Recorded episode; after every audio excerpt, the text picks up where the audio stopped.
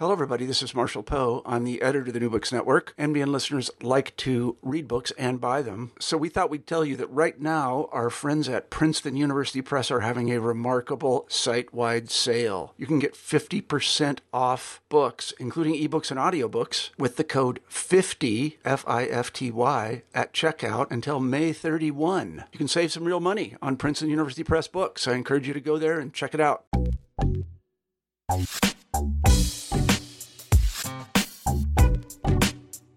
I, I am on this track with a few other researchers like Catherine Knight Steele and Jessica Lu at Maryland, where I want to talk about Black joy, not Black boy joy, which has become commodified, and not like I was mentioning earlier, the bourgeois manifestations of Black girl magic, right? But the kinetic orality, which is Kyra Gaunt's term, or um, the um, embodied cognition, which is what I use in the book, where we express our relationship to the world through our joy in moving through it.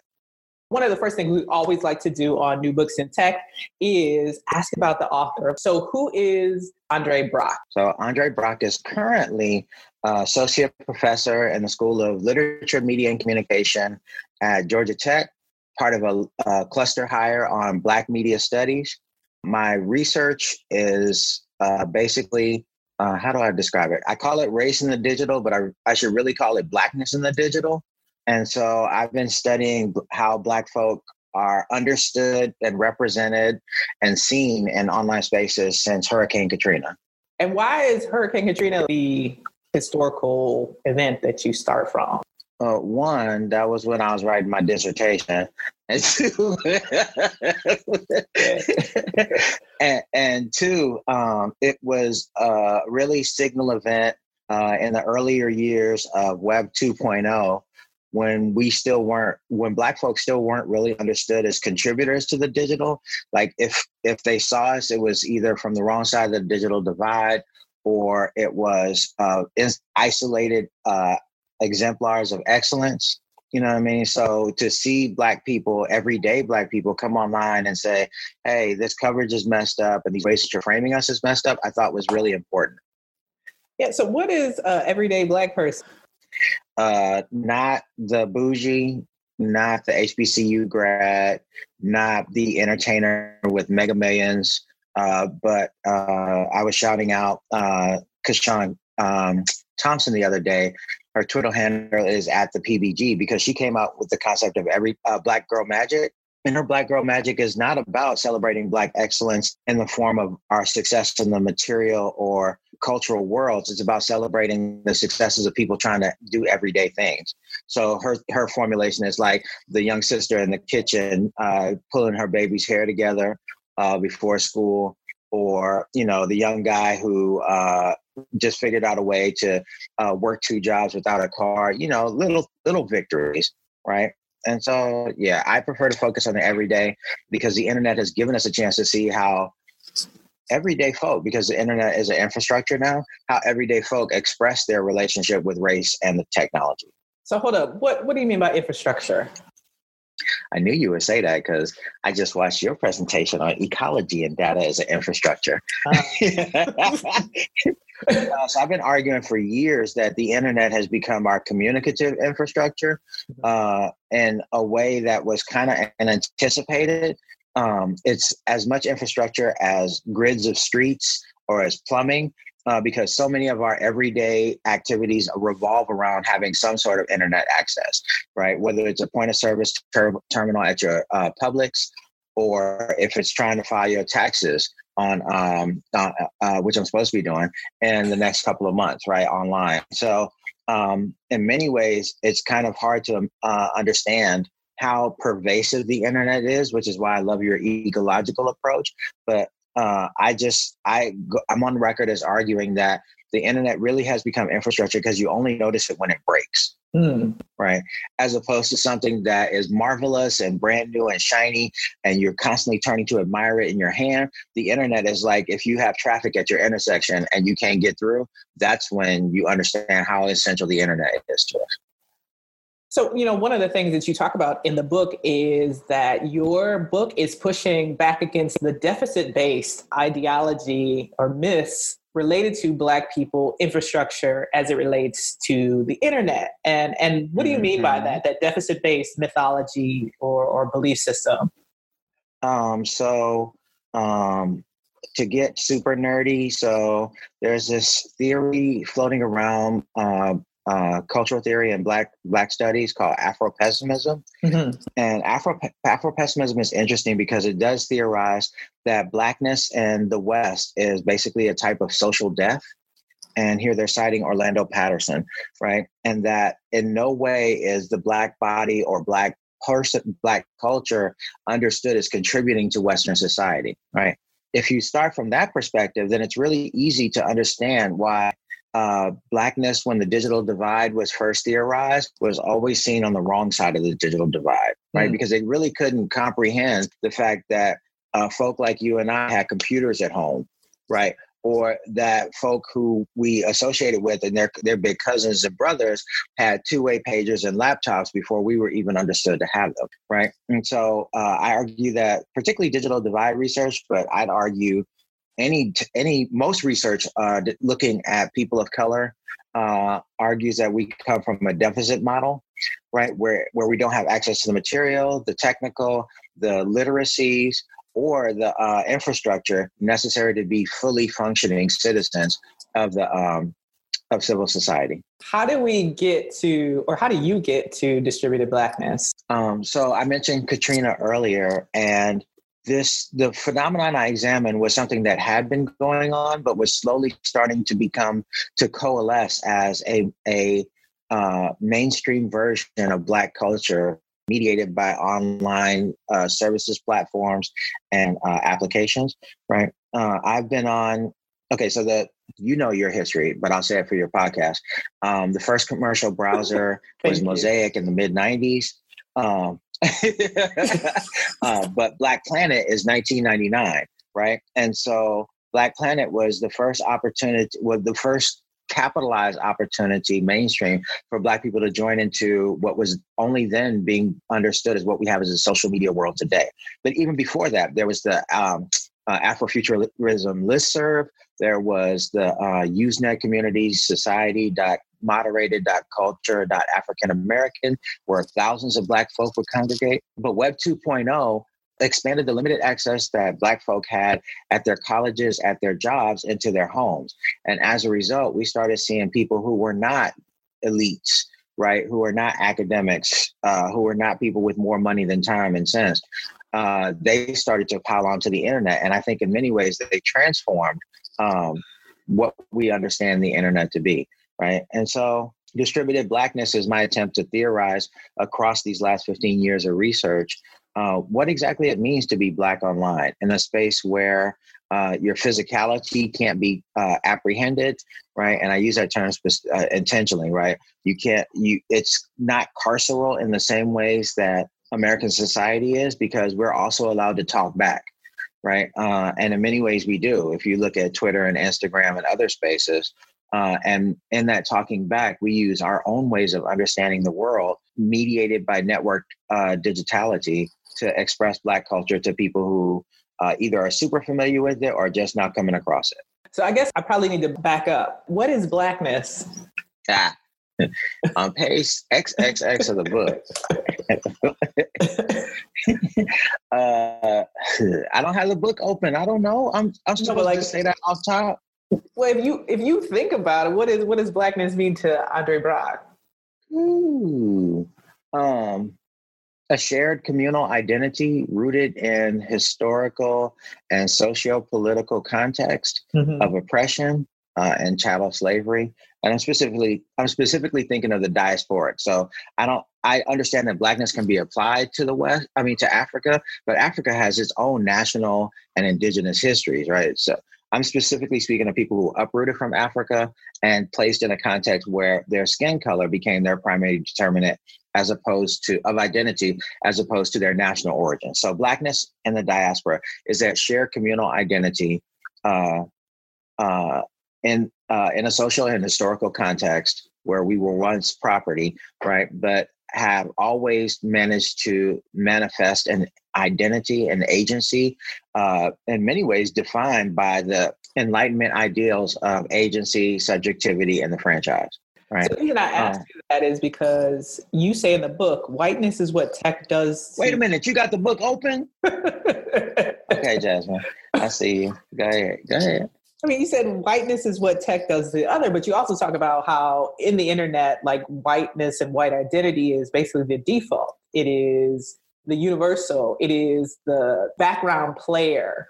And then you have others who start using the internet, and then what happens? So, whiteness is a default identity for technical and technological right? Uh, and later in the book, I talk about uh, a Western technocultural matrix, which isn't mine, but which I use freely. And in many ways, whiteness is designed around the control of the natural world of man and the resources contained within both, right? Uh, and in doing so, it has captured a large proportion of the rest of the world, so much so that they call them developing nations as if they didn't exist beforehand, mm-hmm. right? That technical identity transposes really easily to the internet because the internet is a series of interconnected simulations and virtuality. This is the cultural theory side, mm-hmm. right? Uh, and and all of those simulations and virtualities, whiteness is that default identity. It's white, it's male, it's middle class, it's masculine, uh, and, and performance, it's cis uh, and appropriation of sexual identities, uh, in many ways, it is the norm against which all other internet use is configured. Mm-hmm. Right. So, um, one of the things I loved about the presentation of yours that I watched is that you talked about the ring doorbell, right? And how the ring doorbell captures a slice of uh, of the world in front of it, up, out to thirty, up to thirty meters out. And what I what I was thinking as I was watching that is that the ring doorbell is designed as if you are the owner of the property upon which it is surveying surveying right? Even if you install it in an apartment right? But it's primarily marketed to suburban homeowners right? Those networks that have assembled around ring uh, based on uh, ring's own uh, guidance about uh, how it's intended to help homeowners have have also installed a type of technological whiteness, right, where their property cannot be invaded or encroached upon by anybody who they find quote unquote suspicious, right? But that suspiciousness doesn't seem to extend to the suspicious is ne- the suspicion is always extended towards people who are seen as encroaching, which in many suburban cases is the brown body, uh, and so to kind of because I, I, I strayed a little bit trying to uh, make sure I included how dope your work is, right? yeah, I'm gonna tell you enough about me. Let's talk about only gear. No, no, we're gonna contextualize. Um, but uh, I'm pulling really heavily from both Cheryl Harris's Whiteness is Property, which is one of my canonical readings for whiteness, but also Richard Dyer's conception of whiteness, right? And whiteness is property in terms of the psychosocial, the cultural, and the civic aspects of whiteness have been encoded in juris, in law in the juridical and now in technology. But at the same time that whiteness is both uh, the individual white person and the collective of humanity right? So it's it's a really i always say whiteness is mad slick right? Because it manages to have this flexibility where it can can be individuals such as Ethan Couch, convicted of affluenza for killing four people while drunk, drunk driving, right? But it also is the idea that the United States is a white ethno state. It's individual and uh, everything right uh, and so for distributed blackness my primary claim my, my move was to claim that blackness is an ecological component in this internet infrastructure right that we have transformed the uh, overwhelming whiteness and co- through colorblindness. We've transformed the overwhelming whiteness of the internet into a space that is very much uh, a space that is uh, seasoned by blackness. You also talk about black folks' natural internet affinity. What does that mean? Uh, it means that we black folk are just as good at the internet as they are at basketball or swimming. it's a it's an ecological claim, right? That that that means that we are not an interloper on the ecosystem that is the internet, right? It, we are as much a part of it as any other agent or subject or person attempting to use it. And that although we bring different conceptions of time, space, political agency, embodied cognition, those things are just as uh, natural to the simulation that is uh, distributed infrastructures, network infrastructures, as any other. Uh, mm-hmm. And in this, I was kind of inspired because I don't. I'm pretty sure you've read um, uh, Miller and Slater's "The Internet: An Ethnographic Approach." Uh, and in that book, they talk about they studied uh, people in Trinidad for I think it was 11 or 12 years, and what they found is the Trinidadians transformed the internet that they had into Trinidad, right? And I feel like Black people transform the internet that they have, they use, they create upon into Black communities and Black culture, right? And so that's where that comes from. What you're saying is people who were either excluded from or neglected in the creation of a thing, a technology, when they get a hold of it, they make it something that is not necessarily what the creator imagined. Even when they're included in the technology, so we could argue that black folk were included in the technology that is the slavery plantation right they still managed to impress upon those institutions their vivification their sense of life right? And so i try to shy away from saying we weren't supposed to be here. It's we were never seen as belonging mm-hmm. which is a different type of approach. Um, because if you create a digital network in a country that has a history of slavery most black folk are included in there even if by their absence. Does that make sense? And and and this I'm drawing from some of the uh, writings on slavery, which says slavery had just as much an effect on white people as it is on on black people. But you're talking about power then, right? Uh, to a certain extent, absolutely. Okay. But I'm also talking about the exercise of subjectivity. You had started talking about a little bit anyway, Black Twitter. Um, mm-hmm. And you've mm-hmm. written on Black Twitter as well, and you, and you write about it in the book as well. Um, so there was actually this conversation on Twitter yesterday um, related to a Twitter advertisement saying there was going to be this conversation with Black Twitter. and they you named messy.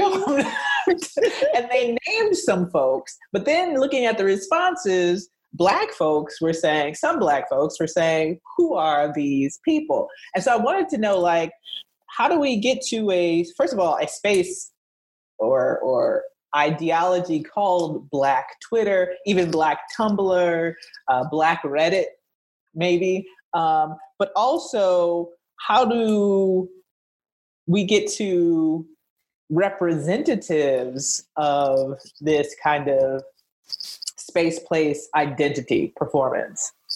We will never. so in the book, I have one of my favorite articles, which unfortunately is not one of my most highly cited articles, but I revamped it for this book, right? And in the book, I talk about a black blouse, a black browser developed by black people for black people called Blackbird. And one of the most interesting sets of responses from Black folk who were really prominent in tech at the time, but also their commenting audiences was Who are these Black people? I don't know them they don't know me. This is 2010, right? This is before people had jumped on Twitter, right? They, they were like, so I they I don't know them, they don't know me. There's no way they could determine my blackness, right? They just picked out some arbitrary set of black people who I don't even really with, right? And so Twitter is not unusual in this particular phenomenon. The difference is those comments about that browser were limited to the blog sites that those people were discussing in them on, where now Twi- Twitter specifically and black twitter in general and black twitter specifically has become this platform for cultural critique that many more people see right mm-hmm. so uh, uh, a friend of mine called them rank and file twitter but i don't really care for that particular um, denomination i call them sergeant at arms twitter because they're constantly involved in policing who they think should be black representatives and this isn't even the first time. I don't. I'm pretty sure you remember when uh, uh, there were conversations a couple years ago about Timothy Anne, who was a curator for hip hop at the Smithsonian, and how the uh, Sergeant at Arms Twitter rose up and said, you know, one, how is this white woman going to be the representative of hip hop at the Blacksonian? But two, they also started dragging all the people who were with verified accounts uh, who rose up to support her. Like, how are you able to define what blackness is in the form of hip hop and the like? So, from this perspective, I go back to Du Bois, uh, who Du Bois said blackness is, is understood in the U.S. as a low class, undifferentiated mass, and but Black Americans are really conscious of this. And so they constantly seek to be not associated with that mass, right? To extrapolate from that, uh, when you start identifying elites, social media has uh, acted as a leveler of sorts. So if uh, these elites don't match certain criteria that the sergeant at arms Twitter has, they're quick to say they ain't my black people, or even better, you need to Twitter. I got most of them blocked, right? or most of them blocked me. right, or most of them block me, right? Uh, and so it's a really interesting phenomenon to watch because I don't know if it happens in other cultural spaces. Like I don't really study whiteness like that. But when I see white events like this put on, I don't see white people saying, well, these white people don't represent me. Right. So black people are really sensitive towards representation, right? They want the people that they feel are best suited to um, perform and enact the types of blackness that they feel they also share. Even if we look at the different spaces, right? Twitter versus Tumblr before um, it became trash, um, Reddit. Wow um, when, when does the trash happen? When Verizon when bought it? Yeah. When Yahoo bought when it? Yahoo bought it. when Yahoo bought it. Back. Okay. And, right. and, the culture changed, right? But like these different spaces give us different affordances, right? And then how does that, how do the different affordances mediate blackness and the performance of blackness in these different technological spaces? Uh, I think you just asked me an intersectional question. Okay. Uh, uh, and so uh, I'm I'm on the record in the book is arguing for technical capacity as an intersectional a fraction of intersectional identity. People will always people, and whatever medium they're communicating with other people in, they will constrain and modify, and even in some cases destroy the affordances of that particular medium if they're allowed. Right. So uh, we could talk about black sitcoms, right, from the 90s and the types of blackness that were allowed to be performed. We could go high with the Cosbys, we could go mid with rock, we could go low with the Parkers, right?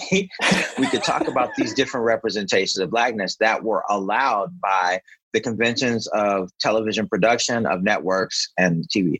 We could also talk about radio, right? Uh, in the book, I talk about uh, uh, referencing Brian Ward's work on radio and civil rights, uh, when uh, respectability organizes, organizations such as the church, such as women's groups, such as HBCUs, wanted to use radio to educate because they saw it as a modern technology technology where they could reach people outside their physical grasp. They they wanted to use radio to educate black people to become more modern, more respectable, be better housekeepers, go to school and work uh, respectable jobs so that the white people respect them.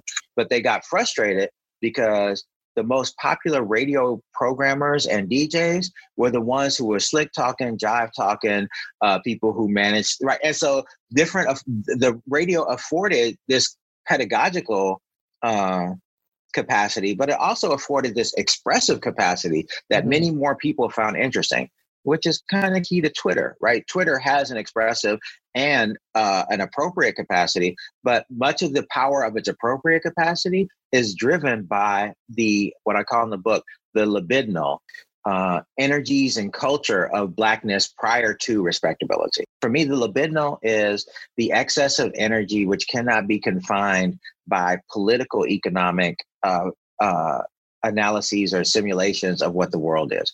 And the example I use in, in the talks I give is uh, political economies focus on exchange value, right? How is your labor, which is a popular topic, how is the work you're doing being transformed to labor? right? As opposed to a hobby, as opposed to a come up, as opposed to a hustle. How has that become? How does your joy become labor? It also applies to resistance for political economy. So, how are you resisting the overwhelming authority of mass media? Political economy doesn't understand I do this because I love it. That love has to be a purpose, right? or I, I do this because I hate it. That hate has to have a purpose. Libidinal economy says both of those emotions, love and hate, both those affects, are the things that drive the engagement that political economy wants to look at further downstream. Moreover, libidinal economy says political economy is a particular type of emotional engagement. Mm-hmm. It only wants to focus on the absence of emotion or the transformation of activity to labor, right? I keep going back to pleasure because that's one of the definitions of libidinal economy from the author I use, uh, Francois Lyotard, but he doesn't specifically focus on pleasure. And so Jared Sexton says libidinal economy is uh, desires, hatreds, lust, any strong emotion that powers some sort of activity can be understood as the basis of a libidinal economy. Respectability is also a libidinal move, right? I talked a little bit earlier about respectability wanting Black people to be appropriate. And in terms of appropriateness, it's uh, being appropriate to the white gaze so that we can be seen as people who are entitled to participate in the public sphere, right? Other people have definitions, different definitions for respectability, largely turning upon um, the control of bodies, but I argue it's it's the control of a particular ideology. It's coercive, right? And I say in the book, although I'm not the first to say this, Kevin Gaines has said it, um, E. Frances White has said it, um, and um, Evelyn Brooks Higginbotham has said it, that respectability proponents don't want to acknowledge the racism in their particular approach towards legislating black bodies, right? When it comes to technology, black folk have certain ideas about how it's supposed to be used because they are also Americans. So in the book, I talk about one of my line brothers, although I don't identify him.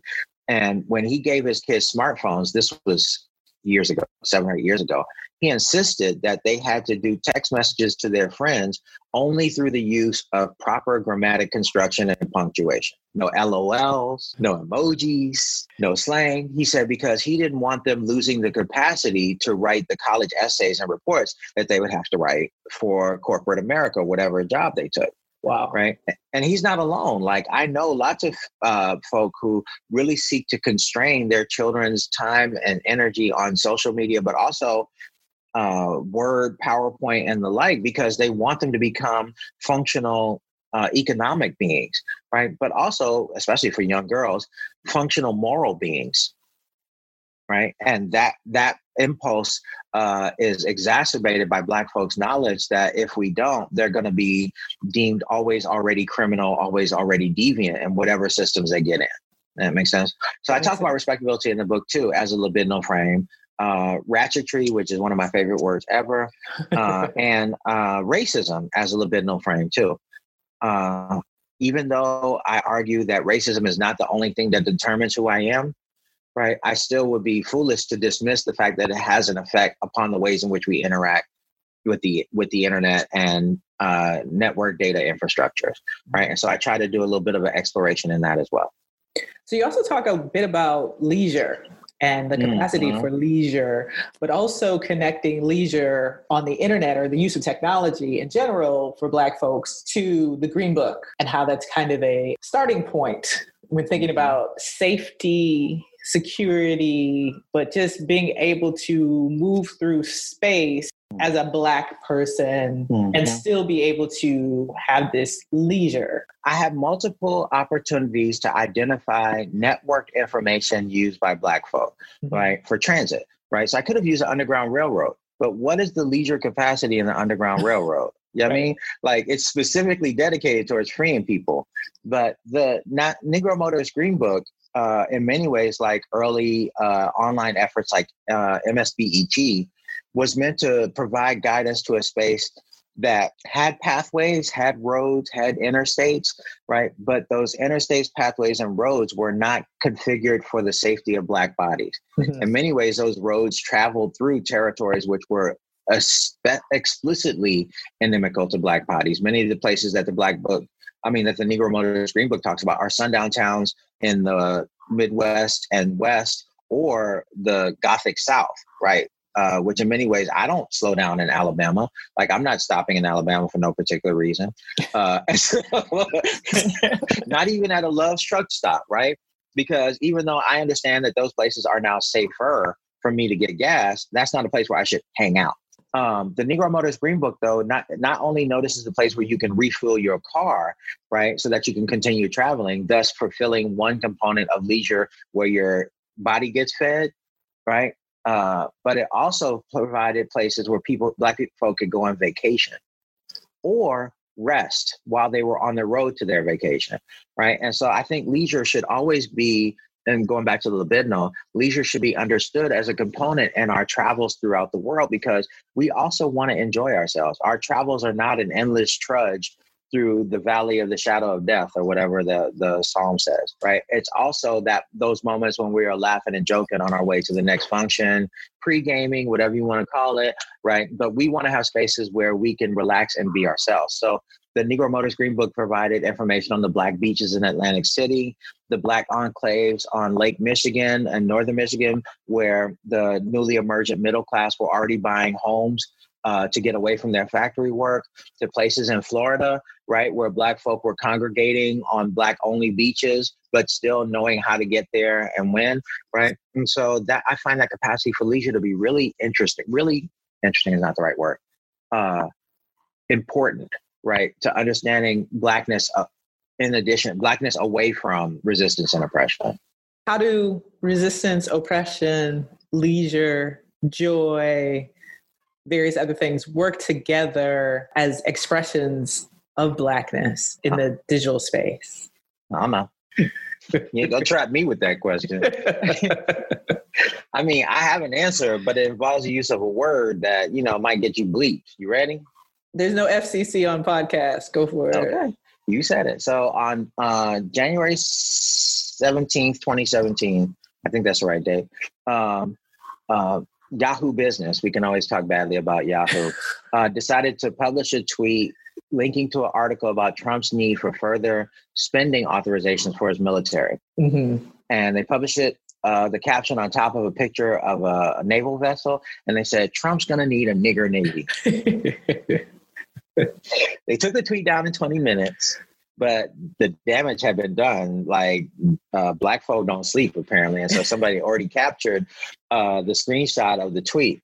And uh, I bring this up often in my job talks. One because I like saying the word nigger to audiences who are not ready for it, uh, but also because black folk who are on Twitter uh, already know what I'm about to talk about, and they immediately start grinning. Right.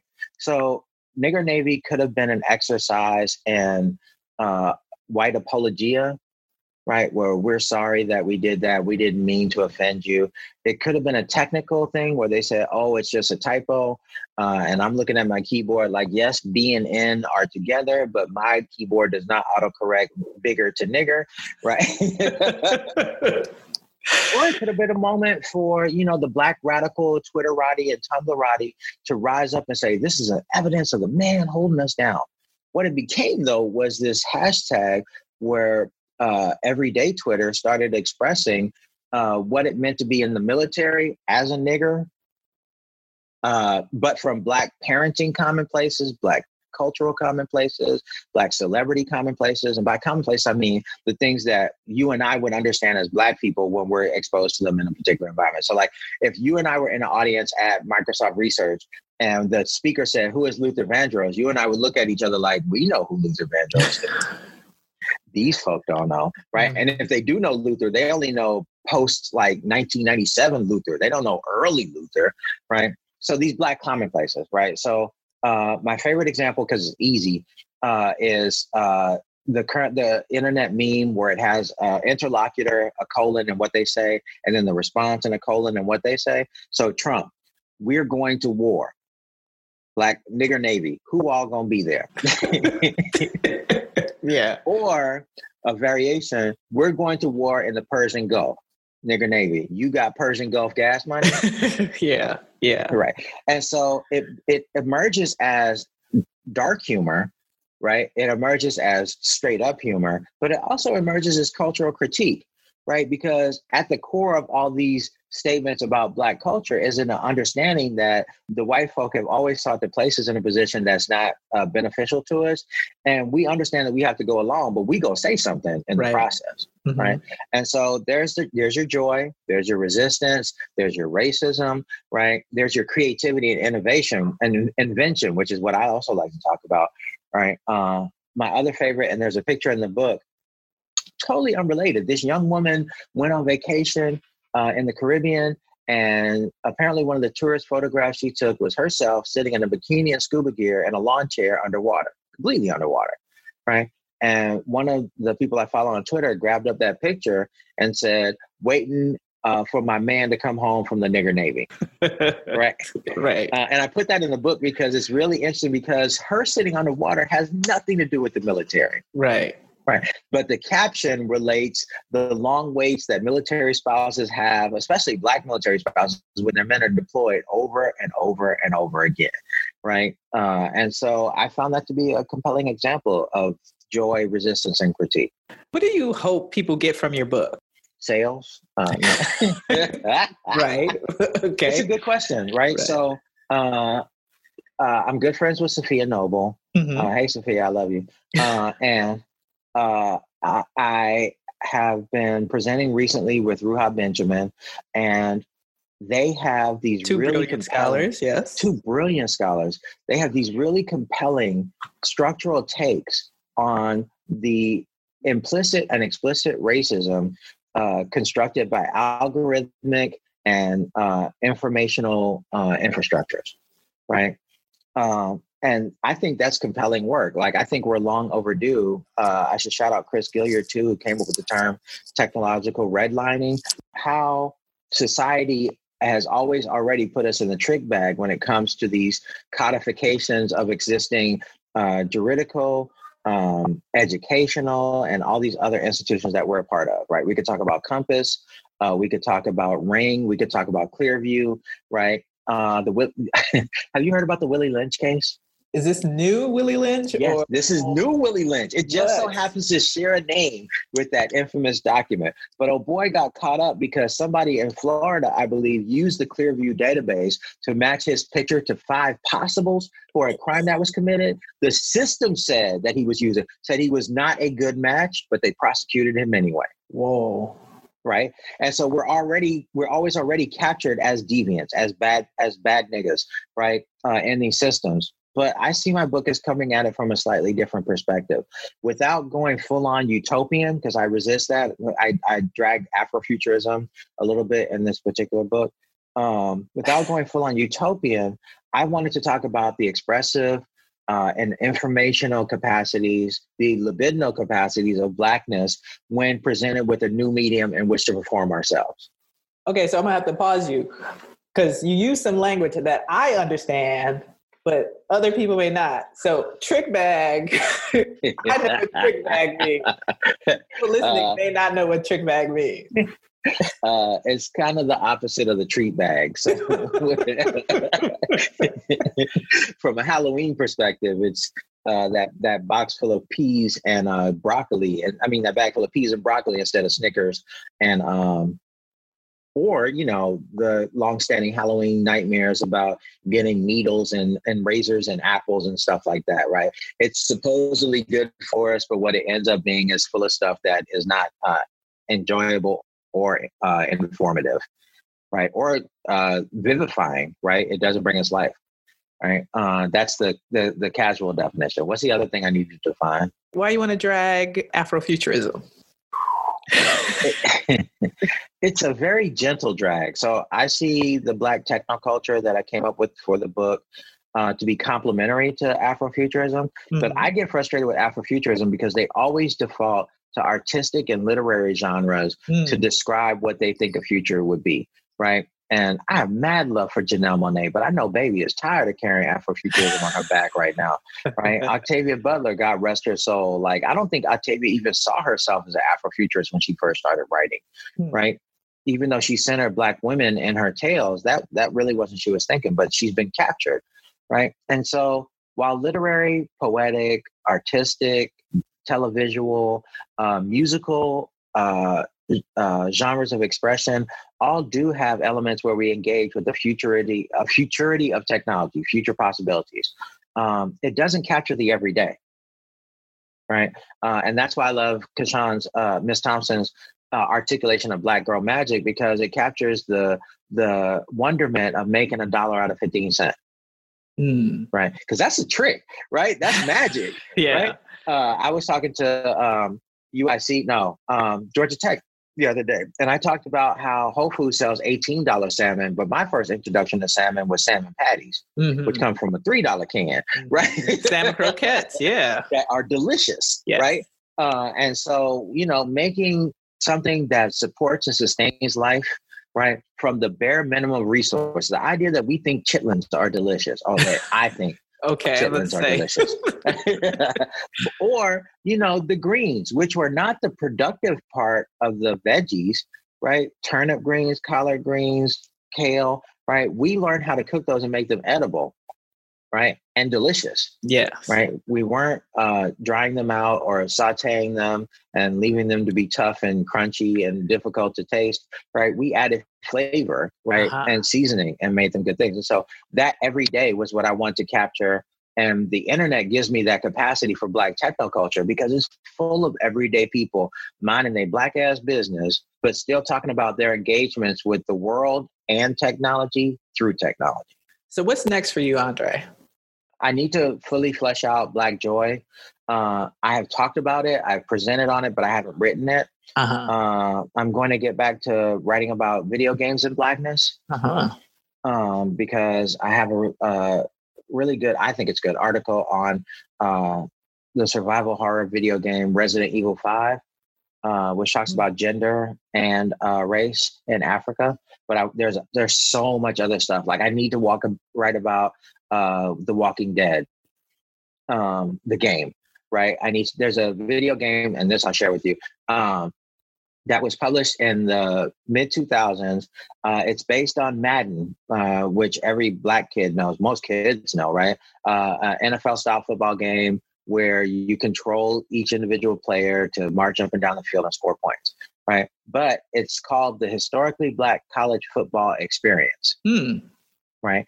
which means that which which by which the developers took on to say we're going to go to the 30 odd it might be more right historically black colleges and capture in digital form their marching band formations and the songs that they perform routines to wow right? So it's this archival effort as well, one that's rare because you know HBCU band directors don't be giving up their stuff like that's proprietary, right? So they captured it and then they put it in the game. So at the same time that Madden was super popular, although it still is, there was a game called Rock Band where you had to control music by pressing buttons and mar- making prompts.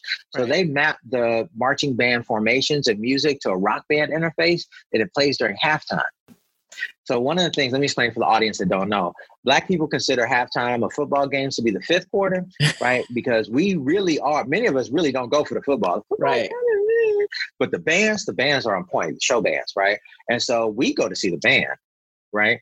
And so they recognize that aspect of black culture and they put the black bands in there through a rock band style press buttons to make the move interface. And if your band does well, if you make your band perform properly, you get a boost going into the second half right? So it's this combination of video game culture that's mainstream, but also football culture that's very specifically centered around blackness, right? And I find that fascinating, right? And it needs to be written up. So I got stuff.